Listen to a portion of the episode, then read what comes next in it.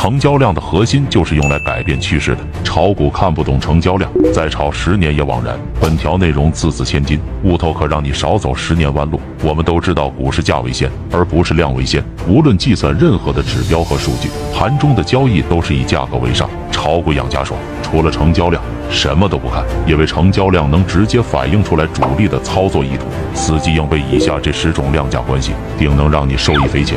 建议大家收藏点赞，反复观看研究。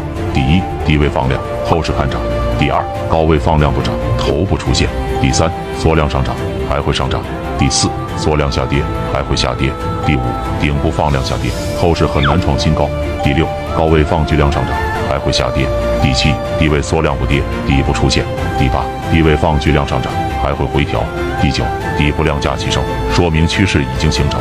第十，顶部无量下跌，后市还会创新高。